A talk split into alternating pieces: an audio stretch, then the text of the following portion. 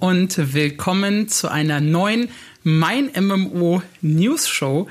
Äh, hier als äh, Podcast mit meiner Wenigkeit Alexander Leitsch als Moderator. Ihr hört mich ein letztes Mal bei der Begrüßung, zumindest auf absehbare Zeit, denn ab der kommenden Woche ist unsere Chefin Leia Jankowski zurück aus ihrem Sommerurlaub und wird euch dann hier wieder mit den neuesten News der Woche begrüßen. Neben mir äh, habe ich wieder eine Person an meiner Seite, die ihr auch aus den letzten Wochen, Monaten und Jahren kennt. Und das ist der Gerd Schumann. Hallöchen. Ich grüße euch. Und gemeinsam sprechen wir über sechs Themen in diesem Podcast. Und los geht es mit der New World Beta. Die ist für uns noch super, super frisch und super, super neu. Wir nehmen den Podcast ja immer ein paar Tage eher auf, als ihr ihn dann schlussendlich hören könnt. Da werden wir euch also die ersten initialen Eindrücke so ein bisschen äh, vorstellen können. Dann sprechen wir über einen Spieler, der geheime Militärdokumente geleakt hat, äh, um einen Panzer realistischer zu machen. Wir werden ein bisschen über Philipp Amthor und äh, ja die Kampagne Gamer für die CDU zu gewinnen sprechen. Dann haben wir nochmal, wie auch schon in der letzten Woche, das Thema Final Fantasy und WoW mit auf dem Programm. Äh, da gibt's wieder ein paar neue Entwicklungen und inzwischen hat sich auch der Chef von Final Fantasy äh, zu dem Thema geäußert. Ähm, dann haben wir etwas zum Thema Twitch, beziehungsweise äh, in diesem Fall war es eine äh, Gaming-Stuhlfirma, die äh, humorvoll ähm, ein paar ja, neue Kunden gewinnen wollte und daraufhin einen riesigen Shitstorm geerntet hat. Und zu guter Letzt schauen wir noch mal ein kleines bisschen auf das MMORPG Swords of Legends, ähm, über die Verkauf oder auf die Verkaufszahlen und die ersten Reaktionen, beziehungsweise die neuen Reaktionen, die es inzwischen gegeben hat. Los geht's aber mit New World. Da startete die Beta am 21. Juli, offiziell um 18.30 Uhr. Los ging's aber für die meisten schon ein bisschen eher, so gegen 18 Uhr. Und äh, die, die wirklich frühzeitig zugeschlagen haben, hatten auch Glück, denn sie kamen auf die Server und konnten spielen und das auch relativ problemlos. Alle die, die aber so wie ich brav gewartet haben auf so 18.25 Uhr, 18.30 Uhr, die standen plötzlich in stundenlangen Warteschlangen. Und das, äh, ja, also die Warteschlangen waren teilweise echt riesig. Mit sieben bis zwölf Stunden waren offiziell ausgeschrieben. Und selbst wenn man dann mal die Zeit gewartet hat, ist man am Ende auch noch aus der äh, Warteschlange rausgeflogen, wenn man Pech hatte. Beziehungsweise es kam dann zu Serverproblemen. Also der Ansturm auf New World war zu, Re äh, zu Release der Beta wirklich sehr, sehr groß. Darf ich anmerken, ich habe es vorher gesagt. Ich habe es vorher genauso gesagt. Ich bin sehr stolz auf mich. Ich habe ich hab gesagt, das wird genauso laufen, weil das Interesse an New World riesig ist und die auch Amazon mit seinem Amazon ist so riesig und kann das alles sicher, werden da in genau diese Falle laufen. Ja, also das war wirklich abzusehen. Denn die Dimensionen überraschen dann immer selbst. Also David hat mir gestern einen Screen gepostet. Äh, New World auf Twitch mit 750.000 Zuschauern das größte Spiel. Und das war auch etwas, wo ich mir sicher war, wenn New World funktioniert, dann über Twitch äh, dann immer die Dimensionen, in denen es funktioniert, ob die jetzt dann 500.000 haben und sind erster oder 800.000 und sind erster oder ob sie auf Steam auf Platz 3 einsteigen oder auf Platz 1, das ist dann immer schwer zu sagen, aber es war wirklich, also 100% sicher, dass das einen riesen, äh, riesen Antrag gibt und dass es zu diesen Warteschlangen kommen wird. Also es hätte mich gewundert, wenn das anders gewesen wäre. Ja, das definitiv, aber trotzdem äh, finde ich die Zahlen vor allem dafür, dass es halt eine Closed Beta ist, sehr, sehr groß. Also was gerade schon Steam angesprochen, da waren im Peak über 190.000 Menschen gleichzeitig online. Ähm, nur um da mal so einen kleinen Vergleich zu geben, wir werden ja nachher noch über Solo sprechen. Solo kam halt zu seinem Release auf äh, lediglich 18.000 Spieler. Und das ist halt nicht mal ein Zehntel von, von dem, was New World jetzt hatte. Wo man sagen muss, Closed Beta, wenn, wenn Vorbesteller rein dürfen, die Leute bei Amazon vorbestellen und dann später canceln, nehmen, haben wir den Code schon und so weiter. Da gibt's ja auch so kleine Tricks, haben wir auch darüber berichtet. Also die Closed Beta ist ja nicht so wirklich closed, sondern es ist ja mehr so eine Leute, äh, kommt ruhig rein Beta. Also kann man ja schon sagen. Wobei es halt man, also es gibt halt keinen Fortschritt, den man behält. Das ist so ein bisschen ja. dieses zweischneidige äh, Schwert der Beta. Weil es gibt auch ein paar Leute, die sagen, ja gut, ich könnte halt jetzt schon New World spielen, aber warum zur Hölle soll ich? Mein Fortschritt ist am äh, Ende August, wenn dann der Release stattfindet, sowieso wieder weg und ich habe diese ganze Zeit umsonst vertan. Aber du hast natürlich recht, äh, man kann super, super tricksen äh, mit, der, mit der Vorbestellung und sich so einen Beta-Key, äh, ja, nicht erschummeln, aber man, man bekommt halt so einen Beta-Key. Es gab auch eine Menge Giveaways, also ganz, ganz viele Influencer, die werden ja jetzt auch gerade in so eine große Marketingkampagne von, von Amazon reingezogen. Die haben ja auch Keys bei sich verlost und so. Also ja, es ist schon, es ist schon nicht so schwer, in diese Beta reinzukommen. Es ist einfach, wir haben letzte Woche darüber gesprochen, warum Solo so schlecht läuft. Oder beziehungsweise warum es gut läuft, aber es kaum wen interessiert oder warum Crawfall wirklich gar keinen juckt, also nicht mal hier im Westen. Und dann hast du halt als Antwort, ja, Solo hat eine klare MMOPG-Nische mit, ähm, mit dem Asia-Setting, das schreckt schon viele ab und Crawfall war lange in der Alpha und das ist ohnehin nur ein Nischenspiel und Amazon ist McDonalds, also Amazon ist Fastfood, das soll jedem schmecken, das merkst du auch. Und die Marketing, gar nicht, gar nicht negativ gemeint, also einfach Amazon ist McDonalds ist gemeint mit Amazon ist New World ist ein Spiel für jedermann es soll jeder Mann und jeder Frau, es hat keine klare Nische, es soll sich an möglichst viele richten. Es hat auch nicht diese MMOPG-Ausrichtung, wo die Leute gleich an Excel-Tabellen denken und an ich würfel, ich muss 220er würfeln, um mir weiterzukommen, sondern wirklich mehr an diese moderne Abenteuerwelt, Open World, Co-op Survival, all diese Buzzwords könnte auch auf PS4 laufen, Spiel so in Richtung wir sind wie mehr wie Skyrim als wie WoW, das ist so das, was bei den Leuten ankommt.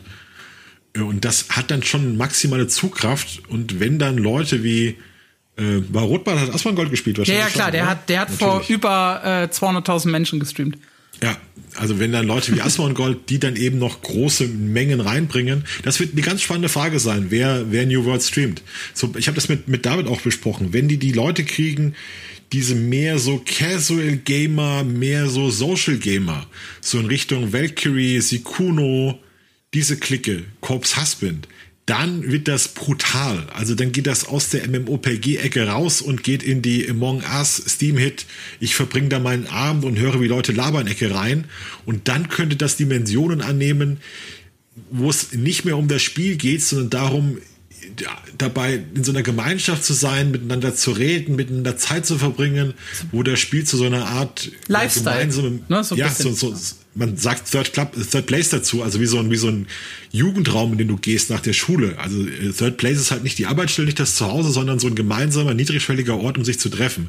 Das war eine Weile, war das Fortnite für die jungen Leute. Für die jungen Leute, ich höre mich echt schon an, oh Mann, ich muss echt aufpassen. Ich vergreise zusehends. Also eine Weile war das Fortnite für äh, Teenager zum Beispiel, die einfach nach der Schule dann auf dem Sofa saßen, dann mit ihren Freunden in Fortnite gehangen und Among Us war das eine ganze Weile. Das ist dieses Spiel, wo man sich gegenseitig bedrückt und belauscht und so weiter.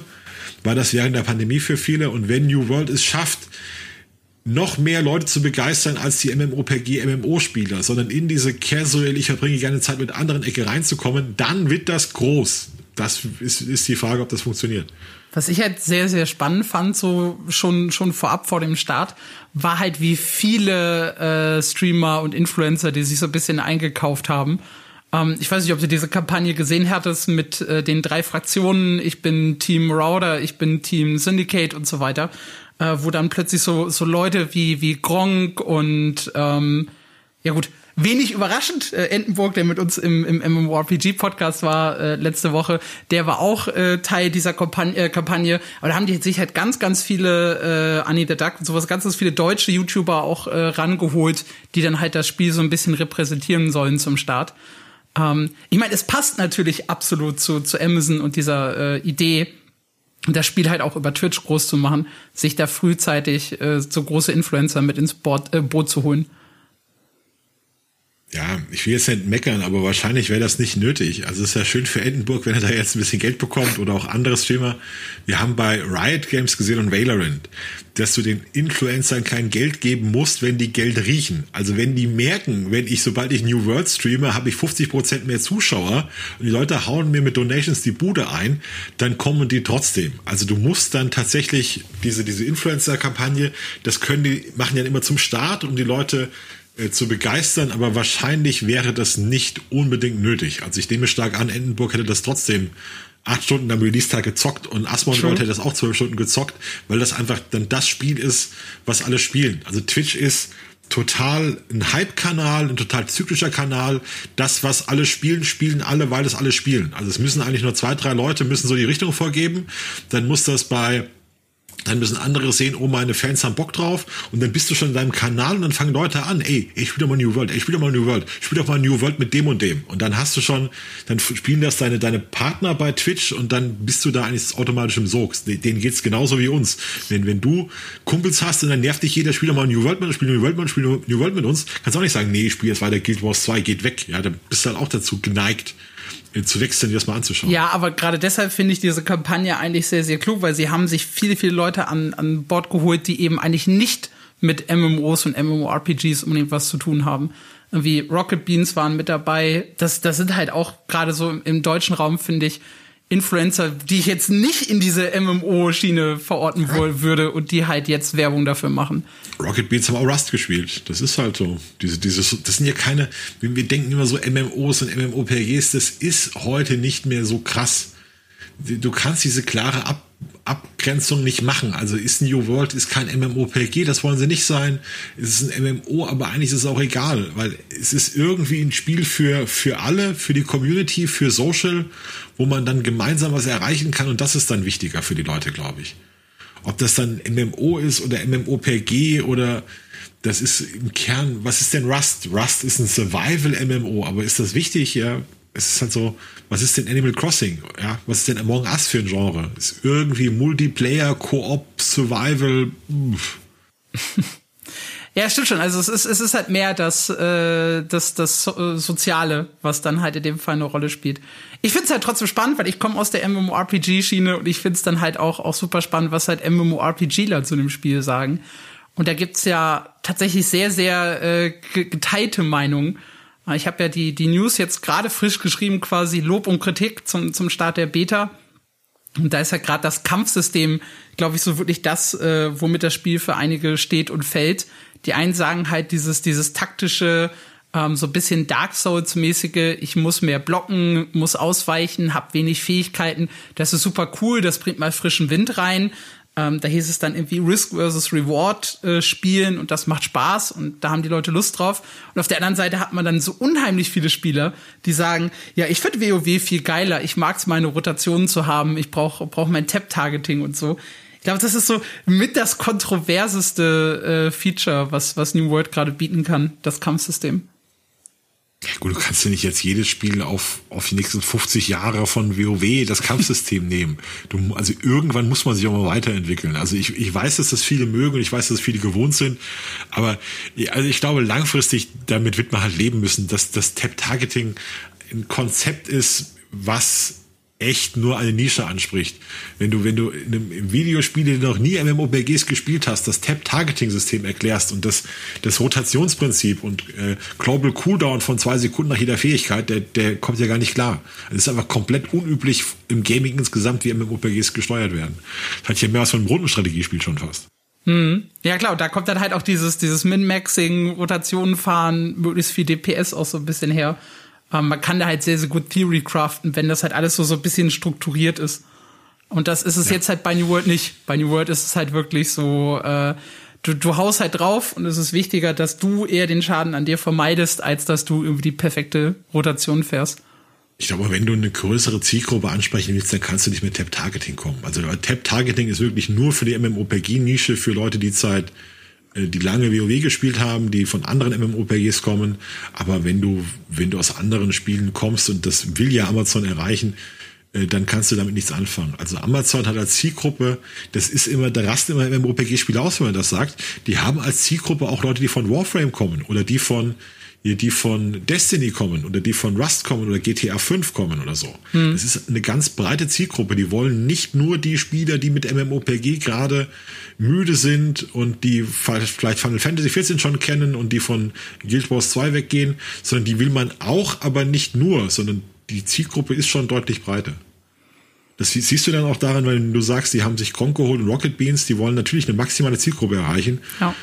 Und ähm, dann ist das eben nicht nur auf die MMORPG-Spiele beschränkt. Die wollen sie aber natürlich auch, weil MMORPG-Spiele ein super dankbares Publikum sind, weil die grinden ohne Ende und sich in ein Spiel verlieben und es groß machen können und ja. Hast du gerade gesagt, MMORPG-Spieler sind dankbare dankbare ja, ist eine großartige Zielgruppe, ja, ganz klar. Oh. Die hast du doch lieber in deinem Spiel als so ein, so ein Shooter-Spieler, der alle zwei Sekunden einen neuen Kick braucht. Wenn ein MMOPG spielt, sind ja auch oft treu. Die Leute spielen ja MMOPGs über Jahre. Klar willst du die haben.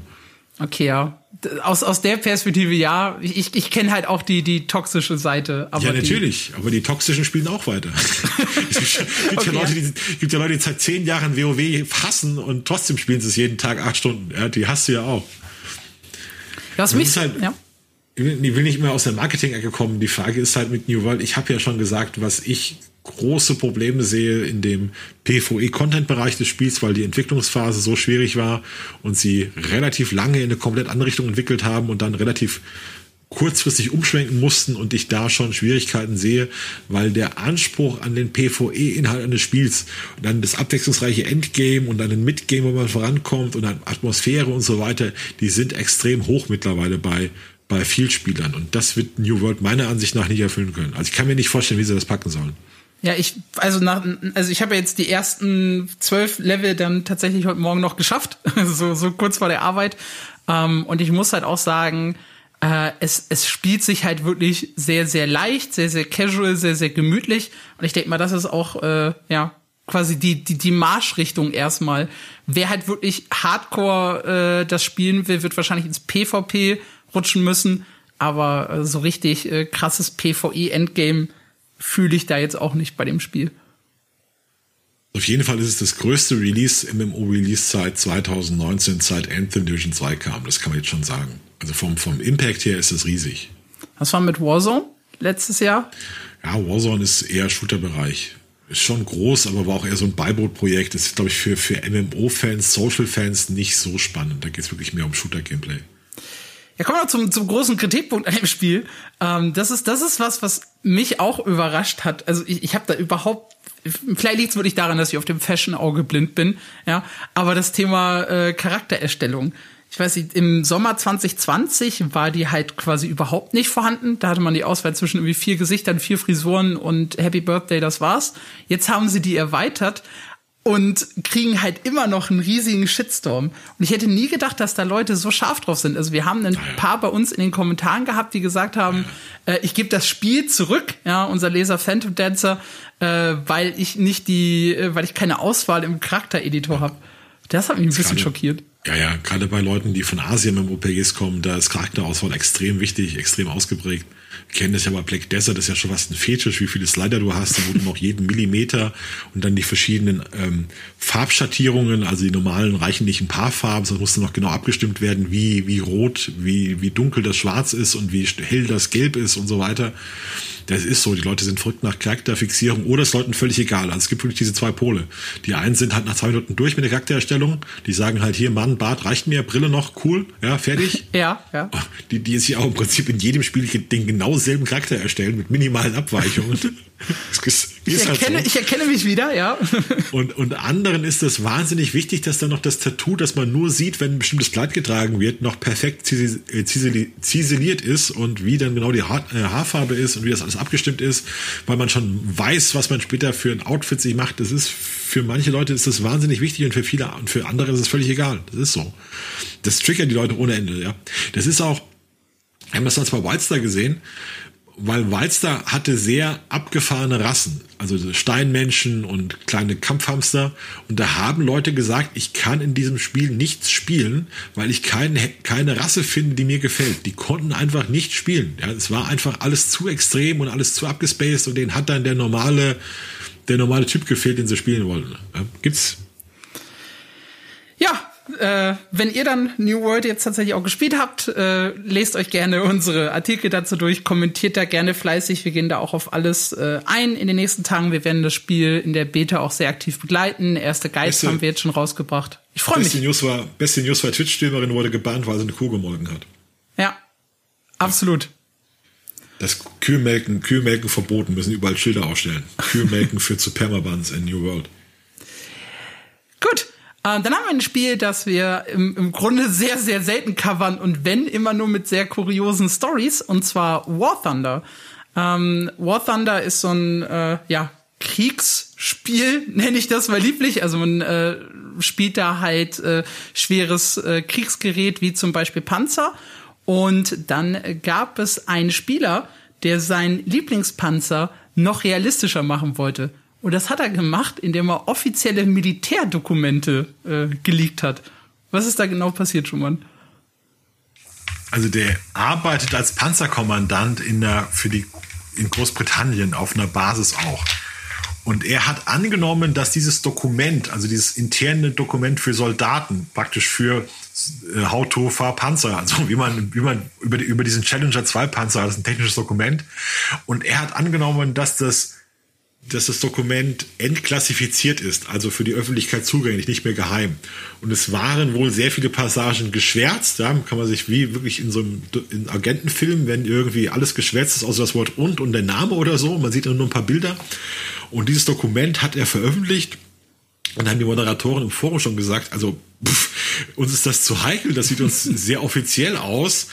Und er hat aber gesagt, nein, nein, das ist schon alles deklassifiziert, da war auch ein Stempel drauf, das kann ich alles veröffentlichen. Und dann stellte sich raus, nee, doch nicht. Also das war dann wohl tatsächlich äh, Tom, dem jetzt auch eine relativ hohe Haftstrafe, weil er gegen Militärgeheimnisse verstoßen hat. Und der war offenbar so ein super Fan, der diesen Challenger 2 Panzer fährt, selbst fährt, dass er gesagt hat, der müsste jetzt auch im Spiel ist der zu ungenau und hier habt ihr Dokumente, wie das richtig geht. War Thunder Jungs, äh, setzt euch mal ran. Das ist natürlich eine kuriose Geschichte. Das ist total verrückt. Also für, ich, ich käme gar nicht auf die Idee, sowas zu machen. Aber wiederum gibt's halt wirklich so ein, so, so ein paar Fanatiker. Ich habe das eine Zeit lang bei, bei World of Tanks irgendwie gemerkt. Ich habe da einen Kollegen, der spielt das sehr, sehr intensiv. Und da wird halt teilweise echt Wert auf Realismus gelegt, wo ich mir sage, habt ihr nicht eher irgendwie Lust auf Spaß als auf, als auf sowas? Nee, muss, muss alles real sein. Und wenn du die, diese Strategiespiele, die historische Settings machen, wo du dann im alten Rom die Schlachten von Caesar nachspielen kannst oder so, da hast du auch eine Community, wo du denkst, ja, die sind dann im Büro, Büro irgendwie IT-Techniker, aber eigentlich müssen so Uniprofessoren für Altertum Geschichte sein, weil die dann genau wissen, wie Scipio Africanus äh, 202 nach Christus, die Spartaner und ja, da genau mit welcher Taktik, das ist der Wahnsinn. Äh, War Thunder ist an sich ein super spannendes Spiel. Das kommt aus Russland von Mycom. Die haben Obsidian Entertainment damit den Arsch gerettet und haben die das machen lassen. Obsidian Entertainment ist eine berühmte Rollenspielklicke. Ähm, die wurden dann aber ausverkauft und dann gab es auch wieder Skandale und so weiter. Also das ist so ein Spiel, wo eine wahnsinnig spannende Hintergrundgeschichte ist, was da alles funktioniert, was die wollten mit dem Spiel, wo die hin wollten, wie das aufgebaut ist, dass die im Prinzip wie, wie World of Tanks sein wollten, mit modernen Panzern und ich habe hab mich lange damit beschäftigt. Es ist tatsächlich ein Spiel, das im Westen sowas von tot ist. Das hat bei uns nie wen interessiert. Also ich habe es über Jahre versucht, das irgendwie den Leuten schmackhaft zu machen. Ich habe es selbst lange gespielt, habe mir da meine, meine Panzer gegrindet, find's auch echt gut.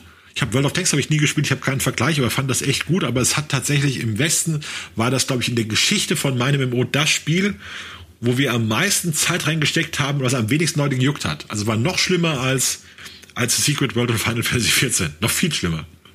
Hey, Final Fantasy 14 läuft doch gut. ja, jetzt, aber wir haben das auch über Jahre versucht aufzubauen auf unserer Seite und die Leute haben es kaum gelesen, die Artikel. Also gerade im Vergleich zu WoW. Also Final Fantasy 14 ist ein gutes Spiel, aber hier ist die Zielgruppe im Westen ist äh, sehr gering. Jedenfalls auf unserer Seite. Wer weiß, wie es woanders ist. Und War Thunder war halt, da habe ich halt die Erinnerung dran, dass wir das wirklich, weil ich das wirklich mochte und ich habe es viel gespielt und das war so eine Sache, wo ich dachte, wenn wir das doch den Leuten noch näher bringen könnten, dann wäre es doch super spannend und es hat nie wer gelesen. Es war wirklich schlimm. Ja, falls ihr dann Bock drauf habt, ich glaube, das ist auch auf Steam, ne? Ich habe ich hab irgendwie hier eine, eine, eine Steam-Liste zu dem Spiel. Äh, das läuft übrigens gar nicht so schlecht, wenn ich gerade in unsere Steam-Liste schaue, äh, hier im Westen. Ist auf Platz 5 der äh, MMOs mit den meisten Spielern Anfang des Jahres gewesen. Gut, die haben das auch vor Jahren aufgegeben. Das war wirklich, das kam ja schon lange raus. Die wollten das mal ganz groß machen und dann haben sie irgendwie so halb aufgegeben und vielleicht haben sie jetzt nach x Jahren es nochmal geschafft, die Kurve zu kriegen. Es ist wirklich, also es war damals, das ist ja von diesen Obsidian-Leuten, habe ich ja schon gesagt, die sind wirklich gut. Also von denen ist äh, richtig der heiße Scheiß, Fallout New Vegas und so weiter. Also es ist ein richtig top, top Entwickler. Die wurden dann aber auch ausverkauft und wurden da rausge, rausgemobbt und das lauter skandalträchtige Geschichten. Da gab es dann böse Briefe und so. Äh, Maicom, russische Firma, ich will nicht mehr sagen, ist alles ein bisschen, weiß ich nicht. Ja, wie gesagt, wenn ihr Bock drauf habt, auf Steam äh, läuft das tatsächlich. Da waren auch im, im März über 30.000 äh, Spieler durchschnittlich online jeden Tag. Also ja, lohnt keine, sich vielleicht keine, da reinzuschauen keine Militärgeheimnisse verraten. Mal als Tipp fürs Leben. Wenn ihr Militärgeheimnisse kennt, bitte nicht öffentlich posten, auch nicht beschwerst und mit Declassified stempeln, da kann was schiefgehen. Das macht man nicht. Fand ich, fand ich super, wie die Moderatoren das da irgendwie drunter geschrieben hatten. Ähm, macht das, macht das bitte nicht nach. super Tipp. Ganz stark von den Forenmoderatoren. Ist niemals gelben Schnee und poste keine Militärgeheimnisse in öffentlichen Foren. Gute Regeln fürs Leben. Schauen wir ein bisschen äh, in Richtung äh, Politik und äh, der News zu Philipp Amthor, die du geschrieben hast. Äh, der Bundestagsabgeordnete der CDU hat äh, mit einem Post auf Instagram so ein bisschen auf sich aufmerksam gemacht. Da hat er einen Controller in der Hand, tut so, als würde, als würde er spielen und ja, das hat ihm so ein bisschen äh, Spott und Hohn eingebracht und da hat sich auch Hand of Blood, äh, der äh, Gaming-Influencer, ein bisschen lustig drüber gemacht. Was genau hatte Philipp Amthor vor und ja, wie fielen die Reaktionen aus? Also das Video ist, dass er einfach einen Controller, ich glaube einen Gamecube-Controller oder so, also wirklich einfach völlig, völlig hohl in der Hand hält und wie wild mit allen Fingern gleichzeitig drauf rumdrückt. Also wirklich so wie noch nie in Menschen Controller, wie kleine Kinder den irgendwie also einfach alles gleichzeitig drücken, weil die, Schultern tasten und wild und dann, dann hält er inne, guckt in die Kamera, sagt, genug mit Schabernack. Und das war, war der Spot. Das sind so sieben Sekunden und da ist halt jedem Gamer tut das irgendwie weh, wenn er das sieht. Weil es ist schon, es ist wieder so schlecht, dass es wieder lustig ist. Es ist so, so zum Fremdschämen, denkt man immer. Und das ist ja die Marke von Philipp Amthor. Also Philipp Amthor ist Ende 20, wirkt aber, als wäre Anfang 50 von der ganzen Art her, beschäftigt sich mit Jura, und mit Steuerstupflöchern, wie jetzt böse gesagt wird. Der war ja in einen kleinen Skandal verwickelt. Äh, und er hat so das Image von, wir haben sie gesagt, der Harry Potter der CDU. Also er kam sehr jung in den Bundestag, ähm, trägt eine Brille, hat so den Charme eines Versicherungsvertreters, ist aber sehr jung. Und er hat mit Gaming, wie man unschwer erkennen kann, absolut 0,0 am Hut. Spielt aber mit diesem Image, dass er zur Generation YouTube und Gaming-Nerd gehört. Und es gibt einen Werbespot, wie er, wie er irgendwas spielt. Ich glaube Mario, Gott weiß was. Er hält dann kurz inne und sagt, oh, wieder den Highscore geknackt. Habt ihr jungen Nerds Lust, euch von mir zerstören zu lassen? Dann schaltet bei der JU Gaming Night ein. Äh, in was weiß ich an welchem Tag. Es ist also, ihr könnt gegen Philipp Amthor Gaming spielen und die CDU weiß, dass niemand, niemand ernsthaft glaubt, er wäre Gamer.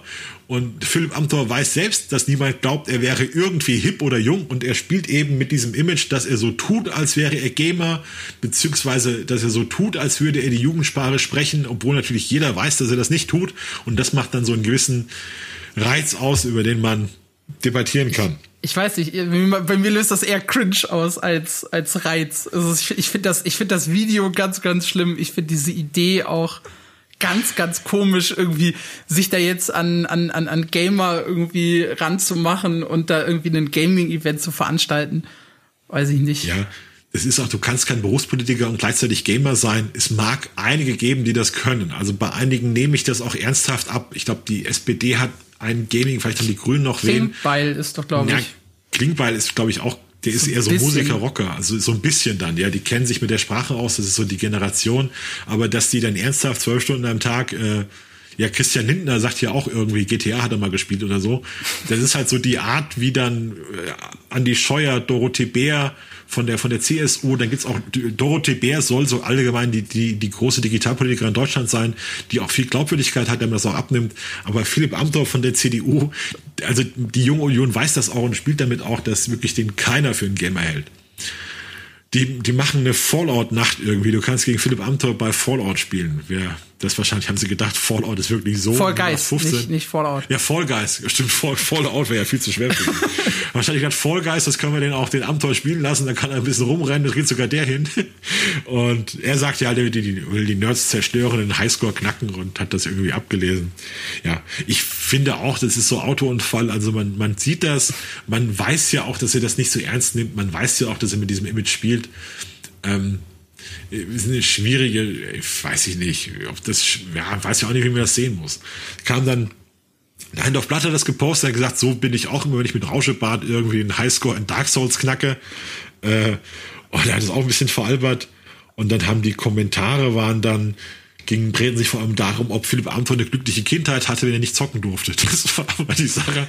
Da hat einer geschrieben, hey, hey, lass Philipp Amthor in Ruhe, der hatte auch Freunde, die haben sich aber eher mit Steuerstuflöchern beschäftigt als mit Gaming. Das war, fand ich schön. Ah, das, das war halt auch schon wieder so ein bisschen übertrieben ähm, von wegen. Ne? Man ist halt nur glücklich, wenn man, ja. wenn man Gamer ist. Aber gut, ja. ja, so, es gibt, es gibt halt irgendwie gefühlt immer nur Extreme. Ja, war halt eine kleine News. Wir haben die gemacht, die, weil, weil ich das mal, weil ich es einfach spannend finde, auch zu sehen, dass die Politik kommt ja ums Gaming auch nicht herum. Die wollen ja, die haben ja Schwierigkeiten, junge Leute zu erreichen. Die jungen Leute lesen keine Zeitungen mehr, die gucken kein Fernsehen mehr. Das heißt, du musst neue Wege, siehst du, finden, und dass die junge Union natürlich auch auf Twitch und versucht da in irgendeiner Form junge, junge, junge Gamer zu erreichen, wobei das sehr schwierig ist. Wir haben in den USA gibt's eine ähm, Politikerin Alexandra Ocasio-Cortez, AOC, das ist so die Hoffnung der jungen Linken, kann man sagen. Bei uns wäre die, also nicht böse gemeint, aber bei uns wäre das eine, eine ganz normale Politikerin und in den USA ist sie halt ein bisschen links. Ja, in den USA ist ja. sie halt ein bisschen links und sagt so, komm, ich bin für Soziales und das, oh, unsere Hoffnung. Also das ist so eine, eine Aufsteigerin, die mit, mit wenig Möglichkeiten was aus sich gemacht hat, mit ähm, spanischsprachigem Hintergrund, also so eine schöne Migrationsgeschichte. Und die ist so der Star der jungen, der jungen Leute, wo, wo, wo die Twitch-Streamerin Pokimane sagt, äh, Ma'am, kannst du mich bitte umbringen? Ich bin so stolz darauf. Und die haben zusammen Among Us gespielt. Und da ist Pokimane von Acacia Cortez umgebracht worden und war ganz stolz darauf, äh, die ist hinterhergelaufen, hat gerufen, Ma'am, kann ich Ihnen helfen? Ma'am, kann ich Ihnen helfen? Und jetzt sie umgedreht, hat sie gekillt und dann war Pokémon erst völlig entsetzt und dann, ach, ich bin so stolz darauf, von Ihnen umgebracht worden zu sein, Ma'am und Ma'am, werden Sie nächste Präsidentin, Ma'am. Das war schön. Und die hat also die, die AOC ist halt glaubhaft Gamerin, die spielt ein bisschen LOL, die kennt sich in der Szene aus und die kommt dann bei jungen Leuten wahnsinnig gut an, weil auch die Politik weil auch ihre politischen Ansichten zu den Gamern passen. Und wenn natürlich Philipp Amthor, dann kann man das jetzt, kann man das jetzt nicht sagen. Ich weiß Nein. nicht. Äh, es gibt ja in Deutschland überhaupt sehr wenige junge Politiker, die wirklich gut bei den Leuten, bei den, bei den jungen Leuten ankommen. Die äh, sind dann eher orientiert an äh, Fridays for Future, Lisa Neumann, wenn du, wenn du ihm sagst, Kevin Kühnert ist in der Stadt, da rasten die Leute nicht aus, ja, in Deutschland, die jungen oh, Leute. Oh, oh, Kevin Kühnert. Oder ja, Robert Habeck wäre wär so ungefähr noch in die Richtung, aber der ist ja auch nicht jung. Also es wie gibt einfach in Deutschland gibt's nichts wie, wie, äh, wie AOC in den USA.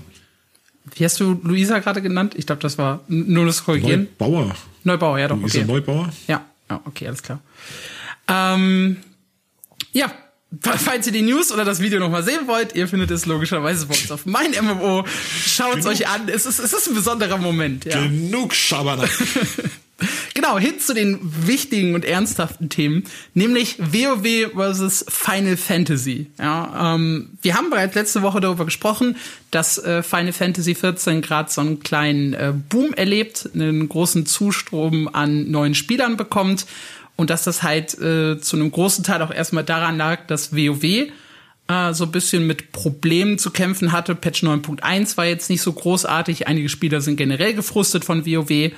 Und da kam es halt gerade recht, dass Streamer wie Asmongold äh, dann das Spiel gewechselt haben, sich mal Final Fantasy angesehen haben, dann zogen ein paar andere Spieler und Streamer nach. Und plötzlich gab es halt so einen riesige, ja, so einen riesigen Schneeballeffekt und äh, ganz viele Leute äh, probieren gerade Final Fantasy aus. Das hat allerdings auch zu Problemen geführt, äh, vor allem ähm, in Bezug auf äh, Serverkapazitäten. Äh, da gibt's jetzt immer noch ein paar Probleme. Äh, Naoki Yoshida, der Chef von Final Fantasy, hat sich dazu auch gemeldet und hat gesagt, hey, wir hätten euch gerne neue äh, Server zur Verfügung gestellt und äh, den Leuten die Möglichkeit gegeben zu spielen. Aber obwohl wir auch groß Geld investieren wollen, äh, finden wir halt gerade äh, nicht die Möglichkeit, das raus, äh, das auszugeben und die Leute zu, äh, glücklich zu machen. Spannend in diesem Zusammenhang war aber, dass er auch gesagt hat, äh, wir erleben zwar gerade einen Final Fantasy Boom, aber äh, wir haben WoW noch lange nicht geschlagen. Er sagt, glaube ich, sogar, nie im Leben könnten wir mit den Hochzeiten von WoW konkurrieren. Und das ist ja dann doch, äh, gerade wenn man sich diesen Zustrom anschaut, sehr, sehr, eine sehr, sehr interessante Aussage. Ja, Naoki Yoshida ist auch wahnsinnig freundlich und der ist kein Macho, der sagt, ich bin der Geilste und wir machen WoW platt und wir sind super, so tickt er überhaupt nicht, sondern es ist ein ganz bescheidener Mensch, der sagt, ähm, WoW hatte in den Hochzeiten 13 Millionen aktive Spieler, also nicht nur angemeldet, sondern wirklich aktive Abonnenten und das ist eine Zahl, das ist der Mount Everest des Gamings, sagt er. Davon können wir nur träumen. Die haben vielleicht ein Zehntel davon, die haben vielleicht 1,4 Millionen Spieler. Äh, von diesen, von diesen Hochzeiten äh, ist Final Fantasy wahnsinnig entfernt und er sagt auch, er ist WoW dankbar. Ohne WoW würde es Final Fantasy 14 nicht geben, als er das Spiel übernommen hat wollte er daraus äh, ein World of Warcraft in der Welt von Final Fantasy machen und das ist ihm offenbar sehr gut gelungen, aber er hat keine Ambitionen, jedenfalls äußert er keine Ambitionen, jetzt zu sagen, er will das beste MMOPG machen oder er will besser als WoW sein, so tickt er überhaupt nicht. Sondern er macht sein eigenes Ding, er ist sehr stolz auf das, was er macht, er ist sehr erfolgreich mit dem, was er macht, er ist also nicht jemand, der sagt, äh, das ist alles nur Glück, sondern der, natürlich hat er hart gearbeitet für seinen Erfolg, aber der kann, der möchte keinen Vergleich zwischen WoW und Final Fantasy und der ehrt wirklich die Leistung, die WoW in der Hochzeit, das ist so die Zeit zu Lich King, so 2010 rum, äh, die sie da erreicht haben, weil an dieser, diese Zahl ist derart unerreichbar heute. Das muss man auch ganz klar sagen. Das gilt auch für WoW. Äh, das, von diesen Zeiten sind wir extrem weit entfernt. Das ist ungefähr so wie damals, als es nur ARD und ZDF gab und als ein äh, Viertel nach 78 Prozent der Fernsehzuschauer ARD geschaut, weil es nichts anderes gab. Ja, das ist eine komplett andere Welt einfach. Das kannst du heute nicht mehr bei äh, 1000 Service Games, die gleichzeitig im, am Markt sind, kannst du solche Zahlen wahrscheinlich nicht mehr erreichen. Jedenfalls. Ja. Ich, ich finde es auf jeden Fall äh, super, super spannend, wie weit dann manchmal auch so äh, dass, dass das Bild einiger Spieler von ihrem MMORPG dann abweicht zur Realität. Weil ich habe ganz oft diese Diskussion gehabt, ja, Final Fantasy ist doch so erfolgreich und eigentlich müssten sie doch WoW schon geknackt haben. Und das ist doch so ein riesiges und super gutes Spiel. Aber im Endeffekt, du hast es ja gerade selber gesagt, wahrscheinlich liegen die, die Abozahlen irgendwo so zwischen ein und, und zwei Millionen und damit halt immer noch äh, sogar deutlich hinter dem, was, was WoW wahrscheinlich gerade haben wird. Die veröffentlichen zwar die Zahlen nicht mehr, aber es gab ja dann auch rund um WoW Classic äh, einen riesigen Boom wieder. Mit Shadowlands kamen wieder ganz viele Leute zurück. Ein paar haben dann auch wieder angefangen mit äh, Classic Burning Crusade. Ähm, die, also veröffentlichen, also, die veröffentlichen ja die Umsatzzahlen weiter, da kann man sich ja die Augen reiben, was Activision Blizzard an Kohle rein, ja. reinscheffelt. Jetzt nicht gerade durch WoW, sondern mehr durch Call of Duty, aber ähm, von den Dimensionen her ist Activision Blizzard wirklich exzellent aufgestellt, davon kann Square Enix nur träumen. Ja. Ja, das kann man ganz oft, glaube ich, auch hier die Diskussion, ne? Irgendwie, äh, Final Fantasy ist so das größte MMORPG, ihr müsstet mal irgendwie mehr dazu machen und so. Und ähm, ja, ich, ich finde das sehr, sehr schön, dass äh, Yoshida dann halt selber sagt, äh, wir, wir freuen uns zwar, wir sind überrascht von diesem riesen Wachstum und das sind halt auch super, super Spielerzahlen, wir sind stolz auf das, was wir gemacht haben, aber äh, WoW ist dann halt doch immer noch so ein bisschen äh, über uns, so ein bisschen weit entfernt von dem, was wir haben. WoW ist einfach ein westliches Spiel und Final Fantasy XIV ist kein westliches Spiel. Final Fantasy XIV ist ein durch und durch japanisches Spiel. Mit, ja. Die sind zwar schon deutlich westlicher als China und Südkorea, aber es ist trotzdem ein Asia-Spiel und hat deshalb seine Hochbasis auch in Japan und nicht in den USA. Und Japan ist aber viel kleiner als die USA. Das sind einfach geografische Fakten. Wir haben ja schon oft darüber gesprochen. Ich kann es nochmal sagen. Auch hier in Deutschland, wir stehen auf Ritter. Die Deutschen stehen auf Ritter Fantasy. Richtig schön klassisch. Wir stehen auf ESO, wir stehen auf Final Fantasy, wir stehen, wir stehen auf ESO, wir stehen auf Guild Wars 2. Guild Wars 2 ist das, ist das größte, ist am größten in Deutschland. Guild Wars 2. Warum, warum ist das am größten in Deutschland? Ist in den USA nicht ganz so groß wie in Deutschland, überall sonst nicht. In Deutschland, wir lieben das. Warum? Ja, ist halt so. Kannst du vielleicht auch sagen, weil du die Webseite damals so toll gemacht hast, hat das. Klar, klar, waren, waren alles nur, alles, alles nur meine, meine Verdienste. Also Nein, aber es ist, ja, also Fokus auf klassische Fantasy und Burgen und Ritter, das mögen wir in Deutschland. Das ist einfach so. Ja. Und wenn du mit Samurai kommst, es gibt eine, gibt eine Fandom für Asiakultur mit Samurai und Katanas und was es da alles gibt und Tiermenschen, aber das ist nicht der Mainstream. Der Mainstream mag Burgen, Ritter, Magier, Herr der Ringe, Elder Scrolls. Ist, ist einfach so. Gibt es einfach regionale Unterschiede.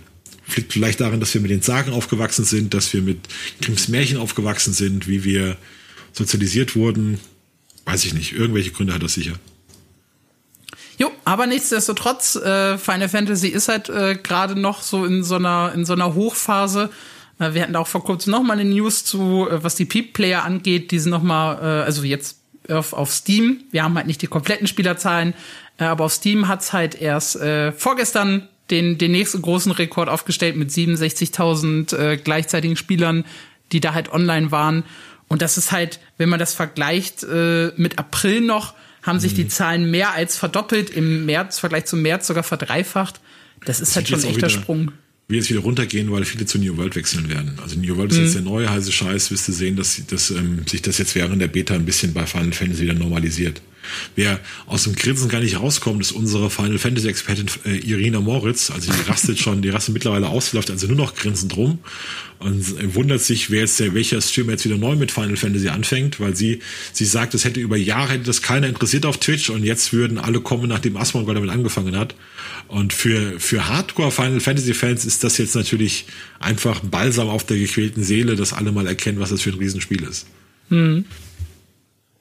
Ja, wenn ihr es noch ausprobieren wollt, bis Stufe 60 äh, ist es kostenlos spielbar, auch wenn ihr, wenn ihr euch jetzt einen kostenlosen Account äh, erstellt, wissen solltet, dass äh, die Premium, die Abo-Spieler bevorzugt werden in der Warteschlange.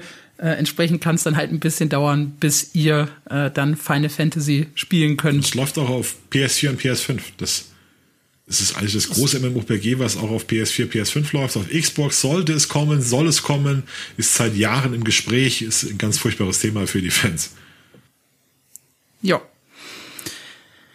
Gut, dann äh, huschen wir rüber zum, zum nächsten Thema. Und äh, das ist eine Mischung aus äh, Gaming-Stühlen und Sexismus. Und ich hätte nie gedacht, dass es diese Mischung tatsächlich gibt.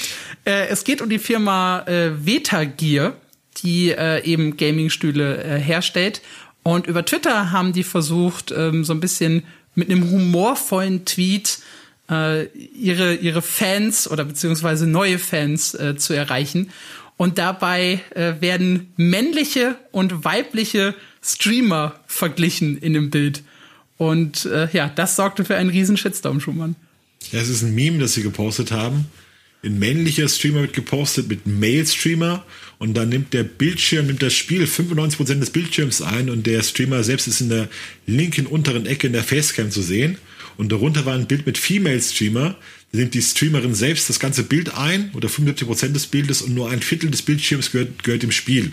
Also klare Aussage, bei Männern äh, liegt das Spiel im Vordergrund auf Twitch und bei Frauen steht sie selbst im Vordergrund. Sie will sich zeigen, das Spiel nimmt nur eine Nebenrolle ein. Das hat, haben sie gepostet mit der Überschrift This is accurate, also das ist, das ist, oder ist, oder ist, is this accurate, also ist das korrekt und dann drei lachende Smileys dahinter.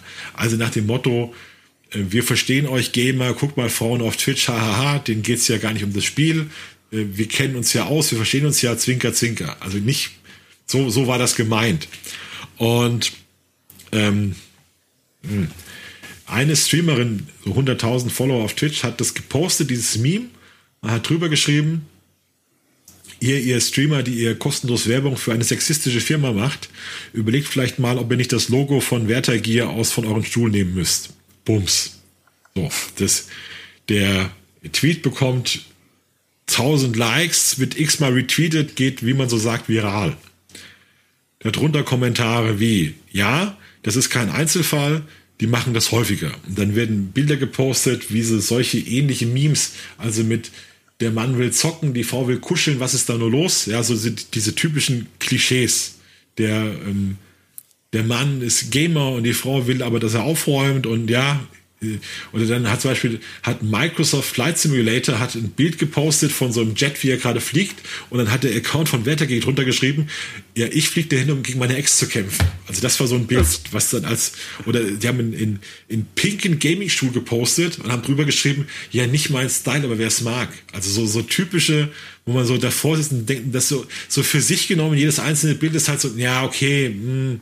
und aber so in der, in dann, dann so gesammelt, weißt du, über, über zwei Jahre, jeder, jeder schlechte Tweet, das wirkte dann schon so, boah, echt, wirklich, muss das sein.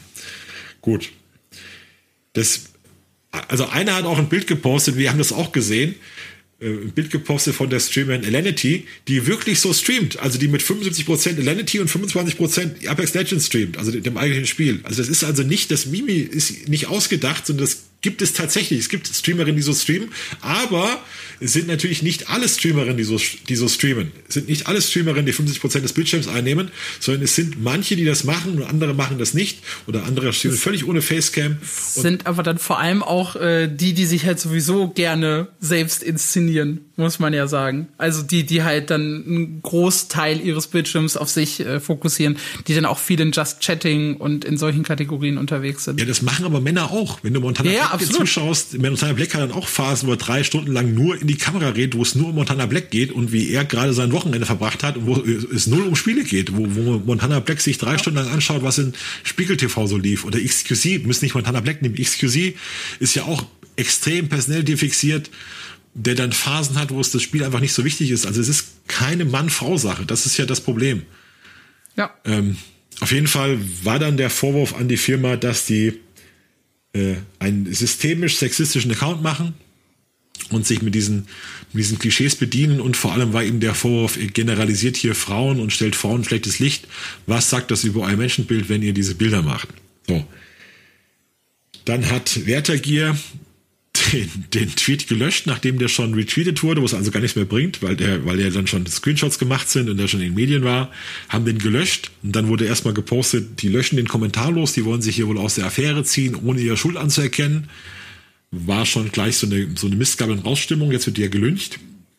Danach kam ein offizieller Post von Werthergier, wo sie sich für diesen einen Post entschuldigen und sie erklärt haben, ja, sie möchten auf Social Media gerne ähm, fun, fun and interesting sein, also spaßig interessant. Sie wollen nicht nur eine reine Werbesache machen und man wäre da mit einigen Posts äh, zu weit gegangen. Man versteht das auch und man hofft, dass die Leute die ehrlich gemeinte Entschuldigung akzeptieren und man sieht ein, dass das nicht geht und dass das nicht mehr vorkommen soll. Und haben die Leute gesagt, nein, das ist uns zu wenig, so kommt ihr nicht weg. Dann kamen erste Forderungen, wird der Social Media Manager entlassen? Wie viele Frauen arbeiten eigentlich in eurem Social Media Team? Ähm, ja, ihr tut so, als wäre das nur der eine Post. Wir haben euch aber gezeigt, dass es schon jahrelang so geht und dass es zurückgeht. Also der Shitstorm wurde dann eher noch größer. Das ist ein Phänomen, das man hat. Wenn die erste Entschuldigung, das sieht man auch bei, bei Prominenten, die irgendwas gemacht haben, wofür sie sich entschuldigen müssen, wenn die erste Entschuldigung in irgendeiner Form eine Rechtfertigung hat oder nur begrenzt ist, ja, das war der eine Fall, aber das ist eine Ausnahme, normal ist nicht so schlimm, dann geht's doppelt so schlimm weiter. Das, das weiß man. Also es ist wirklich ein Muster. Das kann, kann sich jeder merken, wenn du mal einen Shitstorm hast. Wenn du dich entschuldigst und versuchst, das irgendwie kleiner zu machen, bist du dran. Dann geht's erst richtig los. Und das war hier auch der Fall. Ähm, ja, Leute haben also dann weitergemacht. Systemisches Problem. Das ist nicht nur der eine Post, das ist viel schlimmer. Tut nicht so, als wäre es eine Kleinigkeit. Wie viele Frauen arbeiten bei euch? Und dann kam der zweite Post und der war, äh, dass wir den Social Media Manager entlassen haben. Es hätte sich eine es hätte sich über Jahre ein Ton eingeschlichen, auf den man nicht stolz ist, hieß es. Und man hätte jetzt, man werde jetzt künftig auf mehr Geschlechterdiversität achten, auch bei der Aufsicht über Social Media Posts. Also auf gut Deutsch, wir haben den Typen entlassen, wir haben eine Frau eingestellt dafür oder wir werden eine Frau dafür einstellen. Dann war es immer noch nicht ganz ruhig. Leute haben dann gesagt, ja, aber jetzt ist ja der Social Media Manager nur der Sündenbock eigentlich müsste ja die Firmenleitung gehen, die dieses Umfeld erschaffen hat. Oder das ist eure Schuld, ihr hättet dem Social Media Manager klar Richtlinien äh, geben müssen, was der posten darf und was nicht. Aber da kam dann nichts mehr, sondern es war dann mit der Entlassung des Social Media Managers beendet. Ich weiß nicht, ich sehe solche, solche Lynchaktionen ja immer so, so ein bisschen zwiegespalten. Ich meine, es ist halt halt äh, ein, Grund und wenn dann so halbherzige Entschuldigungen kommen, ähm, dann ist es schon, glaube ich, sinnig, da manchmal so ein bisschen nachzuhaken. Weil wenn man sowas aufarbeitet, dann halt äh, richtig und nicht nur so halbherzig. Ob dann immer gleich mit, mit Rausschmiss äh, gekommen werden muss. Ich hatte das damals bei Guild Wars 2 ja, mit Jessica Price auch. Das war so eine, so eine, so eine Riesenstory, wo dann halt äh, ein Mob so ein bisschen ihren Rauswurf gefordert hat. Das ist bei mir immer sofort präsent, wenn sowas kommt. Ähm, das, das weiß ich dann immer nicht. Mhm. Aber es ist halt, glaube ich, schon sinnig, da nachzuhaken und nicht so was Halbherziges durchgehen zu lassen. Ja, Jessica Price weiß ich auch noch bei, bei Guild Wars 2. Das Problem ist, wenn Leute das Gefühl haben, ich kann jeden wegmobben, der mir nicht passt, ja, oder der irgendwas macht, mhm. was mir nicht gefällt. Wenn sich das noch so verstärkt, das gefällt mir überhaupt nicht die Idee. Also ich habe das Gefühl, ich sag's mal ganz hart, wir hatten in den 50ern, 60ern, gab es so die katholische Kirche, hat sich in Deutschland so als moralische Instanz oder war die moralische Instanz, die gesagt hat, hier keine unehelichen Kinder, nicht zusammenleben, wenn man nicht verheiratet ist, das gehört sich nicht, das und das muss gemacht werden. Und jetzt hat man das Gefühl, dass wir auf Social Media so eine, so eine Art haben, das gehört sich nicht. Wenn du das machst, fliegst du raus, kriegst du Ärger. Und das gefällt mir überhaupt nicht. Also diese, diese neue, ja, also es ist wirklich zweischneidig. Ich finde es gut, wenn, wenn Leute bewusster, sich darüber bewusster sind, was sie machen. Aber dieses, dieses Moralpolizei-Ding gefällt mir überhaupt nicht. Das ist aber wirklich ein schweres Thema. Ich weiß auch nicht, wir haben das Thema hier x-fach behandelt, wo dann auch äh, Streamer zurücktreten mussten, wurden aus ihren, von ihren Gilden entlassen, wurden von ihren Jobs gefeuert, weil sie was angestellt haben. Wir haben erst neulich darüber gesprochen, über die, über die YouTuber, die, ähm, die Krypto, also Kryptowährung empfohlen haben, die nicht gut war. Da finde ich es wiederum gut, wenn es da Konsequenzen gibt. Mhm. Aber das, es ist die Frage, wie das ausgeübt wird. Also normalerweise sollten solche Strafen oder solche, solche, na, Strafen kann man nicht sagen, aber solche Konsequenzen sollten ja irgendwie ja irgendwie reguliert sein, nicht so willkürlich. Und halt, ich bin sauer auf wen und schreibe einen Twitter-Post. Das ist halt, boah, weiß ich nicht. Ich mag das, mag das nicht. Ja, wir können uns auf jeden Fall darauf einigen, dass das ein zweischneidiges Schwert ist ja. und auch je nach Situation immer irgendwie anders bewertet werden muss. Ähm, und ja. Das, ist auch der ist Grund. Halt hier, ist halt ja. hier, muss, muss klar sagen, das ist der Humor, den der Twitter-Account hatte. Das ist ganz klar der Reddit-Humor oder von 4chan oder so. Das wäre der noch super harmlos. Da gibt's viel schlimmere Sachen. Also es ist wirklich ein ganz Standardformat. Frauen auf Twitch sind so, ja, das ist so, so ein typischer Gag und Männer sind so. So ein ganz typisches Mime-Format, wie es in der Community, äh, Community einfach kursiert.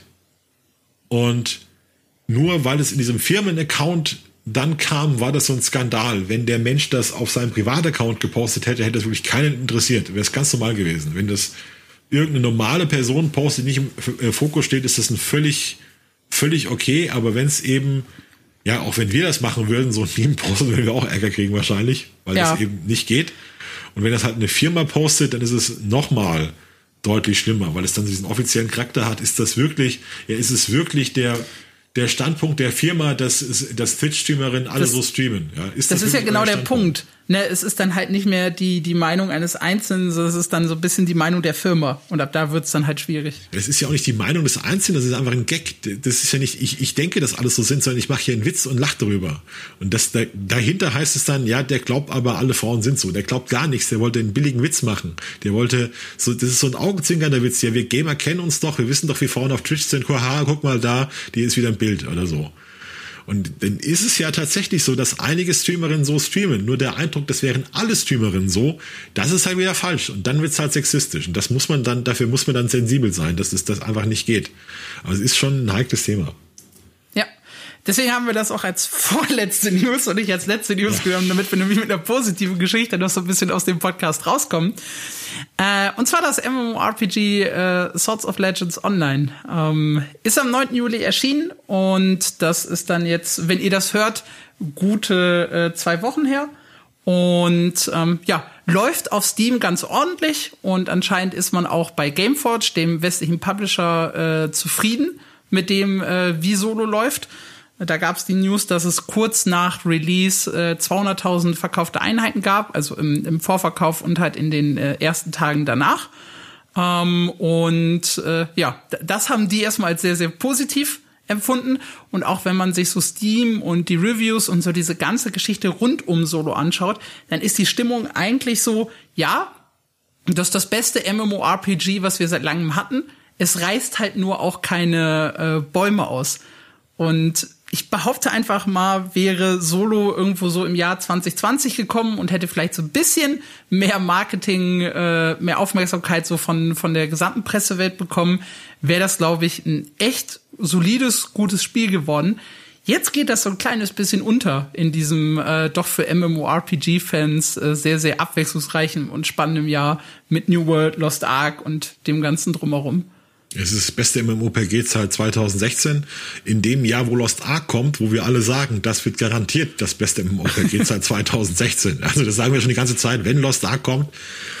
Hm, wir sehen also bei, um es einzuordnen, Solo ist ungefähr zehnmal größer als der letzte große Launch von Gameforge, als Kingdom Under Fire 2 und etwa zehnmal größer als das, was jetzt lange Zeit so als das beste neue MMORPG galt, das war Astelia.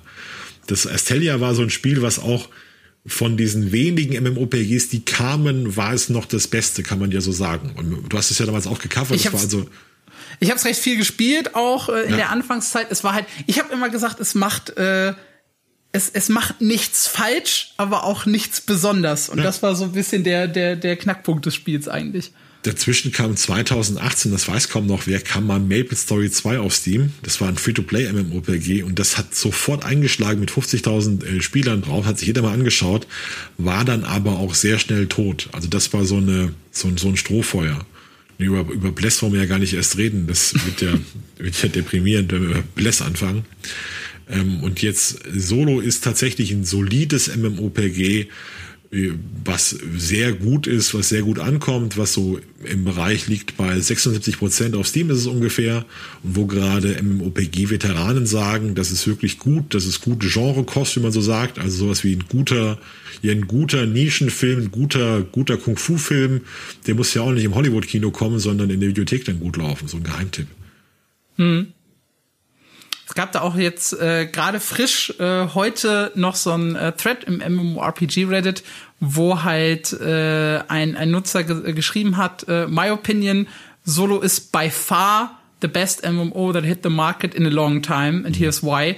Und da hat er dann halt so ein paar Dinge aufgelistet, äh, wie, wie das solide Kampfsystem, ähm, das Movement, das sich generell äh, gut anfühlt. Der hat die Klassen gelobt, äh, Dungeons und Raids, PvP, was ich immer gesagt habe, äh, das sehr, sehr faire Gear-System, also das Ausrüstungssystem, nichts geht kaputt, nichts mit, mit random irgendwie äh, verbunden, sondern es ist wirklich so, ich gehe in einen Dungeon, ich weiß, ich krieg aus dem äh, Dungeon mindestens ein Item gedroppt, das die Itemstufe X hat. In, in den normalen sind das Itemstufe 50 und weiß dann, okay, ich habe Fortschritt gemacht, äh, ich habe dann irgendwann Item-Level erreicht, wo ich in die nächsthöhere Schwierigkeit gehen kann und da kriege ich halt wieder mein mein Item raus. Ja, das ist also so, so ganz straight straightforward, ohne irgendwie äh, da auch noch Stolpersteine reinzubauen und sowas. Und äh, ja, Pay to Win war halt auch noch mal ein wichtiger Aspekt. Nicht mal Pay to Convenience äh, hat das hat das Spiel das loben auch sehr, sehr viele Leute. Also ich kann nicht mal einen XP-Boost kaufen, ich kann keine zusätzlichen Charakter, äh, keine Bankplätze, keine Taschenplätze kaufen. Alle äh, Sachen sind halt wirklich kosmetisch. Und das sind halt Aspekte, äh, die der Spieler noch mehr hervorgehoben hat und die ich allesamt auch unterschreiben kann. Ist halt vom, vom Release-Zeitpunkt her auch maximal ungünstig jetzt. Also du merkst ja wirklich, der Hype zu New World überrollt jetzt alles. Und ja. fängt jetzt an und das jetzt, jetzt kommt dieses Solo, eigentlich das MMOPG, auf das viele Genre-Fans gewartet haben wenn wirklich Lost Ark, wenn, wenn New World kommt und was noch schlimmer ist, äh, wenn Lost Ark in den Startlöchern steht, was meiner Ansicht nach für OPG-Fans das Spiel des letzten fünf Jahre wird. Ähm, es könnte sein, dass Solo dann sowas ist, was man jetzt entdeckt und kurz, kurz reinschaut und dann vielleicht noch mal im Winter spielt, wenn Lost Ark abgeflaut ist, wenn äh, New World abgeflaut ist, dass wir dann vielleicht sagen äh, können, hier, wenn ihr über Weihnachten nichts zu spielen habt, dann schaut doch da jetzt mal New World an, jetzt mal Solo an Jetzt hat das ein halbes Jahr Content bekommen und es ist viel besser, als ihr, als ihr erwartet und dass man das dann so mal für sich entdeckt. Aber das, ich habe es ja neulich schon gesagt in der MMOPG-Folge, dass es mir ein Spiel zu sein scheint, dass dann jeder für sich entdecken muss und was nicht von der Masse, Masse entdeckt mhm. und gespielt wird. Sondern wirklich in dieser Nische ist, was da seine Fans hat, 200.000 verkaufte Einheiten, dann werden manche, wenn es halt kaufen, werden es kaum spielen. So 10.000 Leute auf Steam ja, ist schon, ist schon, schon ganz gut. Ja, wir haben eh so, hat, hat so 20, hat so, haben so zwischen 40 und 20.000 die großen MMOPGs sonst. Dann mal gucken, was passiert. Was ich halt, also du, du hast vorhin schon gesagt, wir haben das mit New World und Lost Ark und so. Es ist aber auch ansonsten ein unheimlich schlechter Zeitpunkt äh, gewesen. Haben wir letzte Woche drüber ja. gesprochen, Sommerloch, äh, dann Ende so ein bisschen der Corona-Pandemie beziehungsweise Lockerung der der Pandemie-Auflagen und so das spielt halt, finde ich, auch noch alles mit, ja, mit in den Release rein. Sommerloch ist gar nicht so schlimm, aber also Sommerloch kann, können schon so Spiele glänzen, aber du hast ja so das Gefühl, dieses Sommerloch hast du so eine Gaming-Müdigkeit, weil Leute einfach über Monate lang mehr gezockt haben als sonst, weil sie sonst nichts machen konnten, weil sie zu Hause festsaßen im Lockdown. Und dann hat einfach jeder gefühlt, hat gezockt und hat da sich online mit Leuten unterhalten. Und es gibt so ein, so ein, so ein Gaming-Kater, habe ich eher das Gefühl. Also es ist kein Gaming-Sommerloch, sondern so, Leute haben sich an Gaming so überfressen über die Monate. Und jetzt ist auch mal gut. Also jetzt haben sie so Detox-Phase. Es hm. läuft aber schon wieder an. Wir sehen jetzt, dass die Zahlen wieder steigen. Das New World macht die Leute halt geil. Aber ähm, New World, Solo kam dann noch so in der Phase, wo dieser Gaming-Kater ein bisschen herrscht, habe ich das Gefühl. Und dann gab's noch eine lustige Geschichte äh, rund um Solo, die, die wir auch aufnehmen wollten in dem Podcast. Und zwar das Thema Spieler dürfen etwas frei benennen in MMORPGs. Das ist, das ist immer eine, eine, eine gefährliche Geschichte. ähm, und in diesem Fall war das die, die Heimatinseln der, der, der Spieler. Also ne, Solo hat ein Housing-System, da kriegt man eine eigene Insel. Der Insel kann man Namen geben. Und jetzt hat Gameforge, äh, beziehungsweise, ja doch, es ist, es ist ihre Übersetzung, ähm, haben auch noch diese, diese, äh, es gibt verschiedene Areas für die Inseln und diese Area trägt dann auch noch den Namen Cumulus Realm. und das ist halt schon eigentlich schon eine Einladung gewesen und ähm, ja, das haben die Spieler halt ausgenutzt, um äh, lustige Wortspiele äh, rund um das Wort Kamm zu, zu erzeugen. Ja. Warum man nicht übersetzt, was es auf Deutsch heißt. Brauchen wir nicht. Halt, Weiß jeder im Internet. Ist halt echt, wenn du wenn den Leuten irgendeine Möglichkeit gibst, äh, irgendwas im Spiel zu zeichnen oder zu machen, dann machen sie einen Penis draus. Das muss man ja ganz klar sagen. Oder ein Hakenkreuz. Oder ein Hakenkreuz, ja. Ich habe mal ja. gesehen, weil Pokimane hat irgendwie RuneScape gespielt und da haben die Leute um sie herum aus ihren, aus ihren Körpern einen Penis geformt. Das war, dann hat sie so hochgesprungen und gesagt, oh, das ist ganz schön beeindruckend, wie er das macht. So alles so synchron, hm, gut. Ja. Das oh Gott. So sind die Leute im, in der Online-Welt. Ja, das Internet. Gut, dann, ähm, ja, wenn ihr die News und die Wortspiele lesen wollt, auch hier nochmal der Hinweis, äh, findet ihr das natürlich auf meinem MMO. Und äh, wie bei jeder Podcast-Folge seid ihr herzlich eingeladen, uns ein kleines bisschen äh, Feedback zukommen zu lassen. Das könnt ihr per Mail tun, das könnt ihr auch gerne in den Kommentaren auf mein MMO tun, wenn ihr irgendwelche Vorschläge, Verbesserungsvorschläge, Wünsche, Träume, Hoffnungen habt dann dürft ihr sie dort gerne schreiben. Das war die News Show für diese Woche. Ab nächste Woche ist dann äh, Leia Jankowski wieder hier, äh, wird euch begleiten. Äh, Gerd Schumann bleibt. Ähm, ich rotiere dann immer mal wieder rein, wenn ich gebraucht werde oder wenn es ein Thema für mich gibt. Ich hoffe, es hat euch gefallen und ja, bis nächste Woche. Tschüss.